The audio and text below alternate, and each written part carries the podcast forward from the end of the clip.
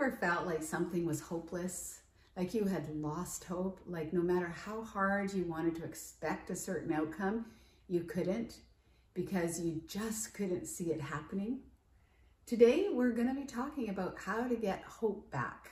This is Heart Talk with Lois and Ron, where we explore living from the heart as we partner with God to consciously create a dynamic life the holiday season, which is rapidly approaching, it's really a joyous time for many people. But for others, it's a time that's filled with grief, sadness, pain, and longing for something that they've lost or something that they've never really had.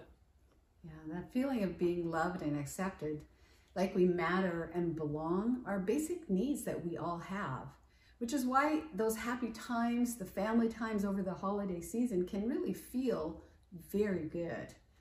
And yet when we've gone through hard times and broken relationships, when those loving times of connection are memories and just maybe figments are of our imagination, we experience feelings of lack and loss and disappointment. And for sure, those feelings of lack and loss and disappointment, they aren't just in the area of relationships, but they can also affect us in the area of finances and health, our career, or even our walk with God, or that experience that we might have had in a church community. Disappointment.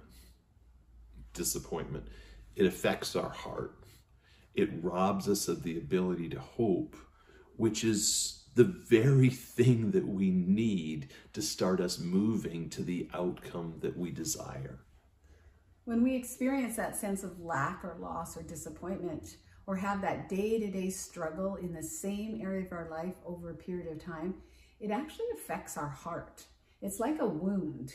So the person who's not consciously dealing with their heart is waking up waking up and walking around every day with many wounds in their heart. So that hard stuff in life, it actually is impacting the heart. And we end up with that growing sense of hopelessness that comes from those wounds. We, simply speaking, we stop hoping. Proverbs 13 12 says, Hope deferred makes the heart sick. When the heart becomes sick, we lose the ability to hope. We give up on hope. In that particular area of our life, and it may just be one area of our life, it may be multiple areas, but that particular area of our life where we've been wounded and we've experienced that failure, that lack, or that loss, that becomes an area where our heart is sick. Mm-hmm. And we've lost the ability to hope. We're stuck, right? Because Hope is the very thing we desperately need to move us towards creating something new or even doing the work that we need to do to restore that broken state on our relationships, our health, our finance, or whatever it is the outcome that we're desiring. Yet we may feel like we've lost the ability to ever hope again in those certain areas of our life. For some of us, or for some areas of our life, that losing hope is a conscious thing. We're aware of it we're very aware that we've lost hope. For others of us, or at other times in our life, we just refuse to pause long enough so we keep ourselves so busy that we don't pause to actually feel that. Others of us will try to drown out the hopelessness by giving ourselves pep talks. By sometimes we do it by quoting scriptures mm-hmm. to just like, oh, we'll psych ourselves up, pep ourselves up so we don't feel that way or we do it by reading affirmations. But really, if we pause and stop to listen, that hopelessness can be so strong and undermining everything, like it undermines everything. And it leaves us just really with wanting and wishing. And really, wanting and wishing don't get us anywhere. They don't. And while we're wanting and wishing, if we're listening, there's something inside of, of us that says, we're saying, I want this, but something inside of us is saying, but you'll never get it. So, how do we move from hopelessness to hope? Well, first off, it's, I think it's important for us to figure out what is hope. Hmm. Hope is the confident expectation of good. So it's more than that wanting or wishing that we were just talking about. Wanting and wishing don't get us anywhere. Hope is something where there's confidence, where there's an expectation And it's an expectation of good. of good. It's not it's not an expectation of doom or dread or disappointment. And the journey towards change in our lives starts with hope, that glimmer of a confident expectation of good. And if the expectation isn't good, Yeah, it, it may not be an expectation of a particular outcome mm-hmm. that we've locked down, but there's this expectation of something good. And it's like there's a continuum then. We start with hope, and as that hope gets nurtured, we develop faith, which is this trust so strong inside of us that we're willing to take action to create with God that dynamic life, the life that God designed us, the experience, the outcome that God designed us to experience and to live.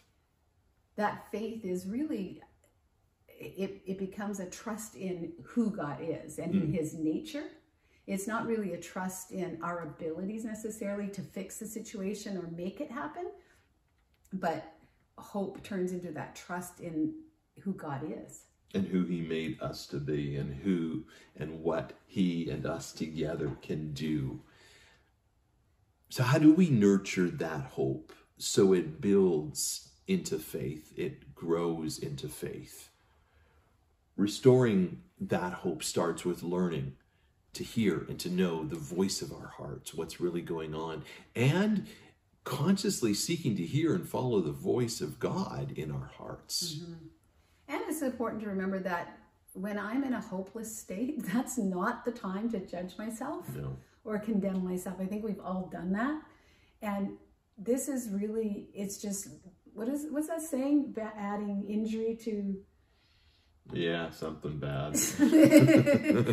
um, uh, anyway. Insult to injury. Insult to injury, that's what it is. Yeah, no. Okay, we don't want to do that. But it is the time to be authentically real with myself and for me to acknowledge how I feel because I have to know how I feel. And I bring that acknowledgement of how I'm feeling and I have a heart to heart time with God. And that really takes getting quiet enough. Quiet enough to notice and quiet enough to admit the feelings of loss, lack, and disappointment. Sometimes that hurts, but if we're not quiet enough to acknowledge them, then what do we have? And okay, and you know what else? And sometimes there's the feelings of lack, disappointment, and loss, but sometimes there's also other feelings. Yeah, underneath that, you could have shame and guilt. Often there's shame and guilt that's lurking underneath. And we have to recognize those. And when we do that, that's what scripture calls confession. There's no need to wallow at that point or beat yourself up. It's really just a matter of acknowledging and bringing those things into the open and confessing them and handing them over to Jesus. Because, hey, Jesus already knows they're there. It's just us that have been suppressing them and trying to avoid them. So then for me, like I go to Holy Spirit, I'm like, okay, what is it that uh, you want to give me instead of this stuff? And I listen. And sometimes I'll hear something right away. Sometimes I'll get a, a scripture verse, verse that pops into my head and heart. Uh, other times I ask God, Lord, I need a scripture to help me through this. I need to find hope in you. And I look for places and scriptures that are going to tell me good things, positive things about God and about me. What is He saying? What's His perspective? What's His provision? What are the possibilities from His angle? And you know what? God is a good God and He wants good for us. And that's the time to discover it. I let that thought, that scripture just soak into my heart. And I picture myself in that reality. I picture myself experiencing that in that hopeful place. I find my heart starting to fill with hope in that process.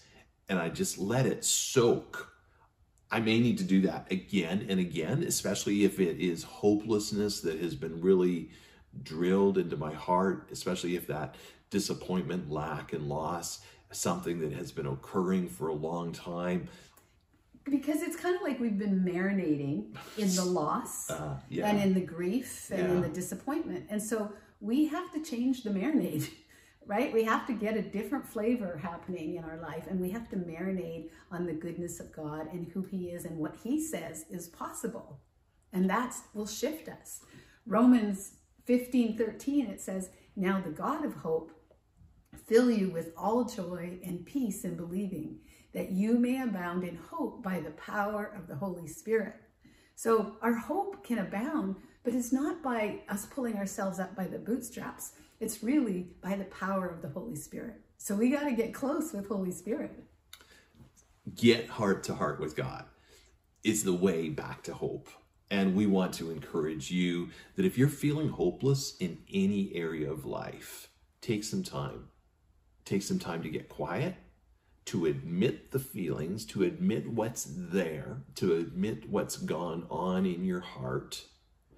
Then get marinating on the provision, the solutions, the possibilities that God has for you mm-hmm. because He's got some good ones. And when we can see God and the possibilities as bigger than our current experience of hopelessness, things will change and hope will return.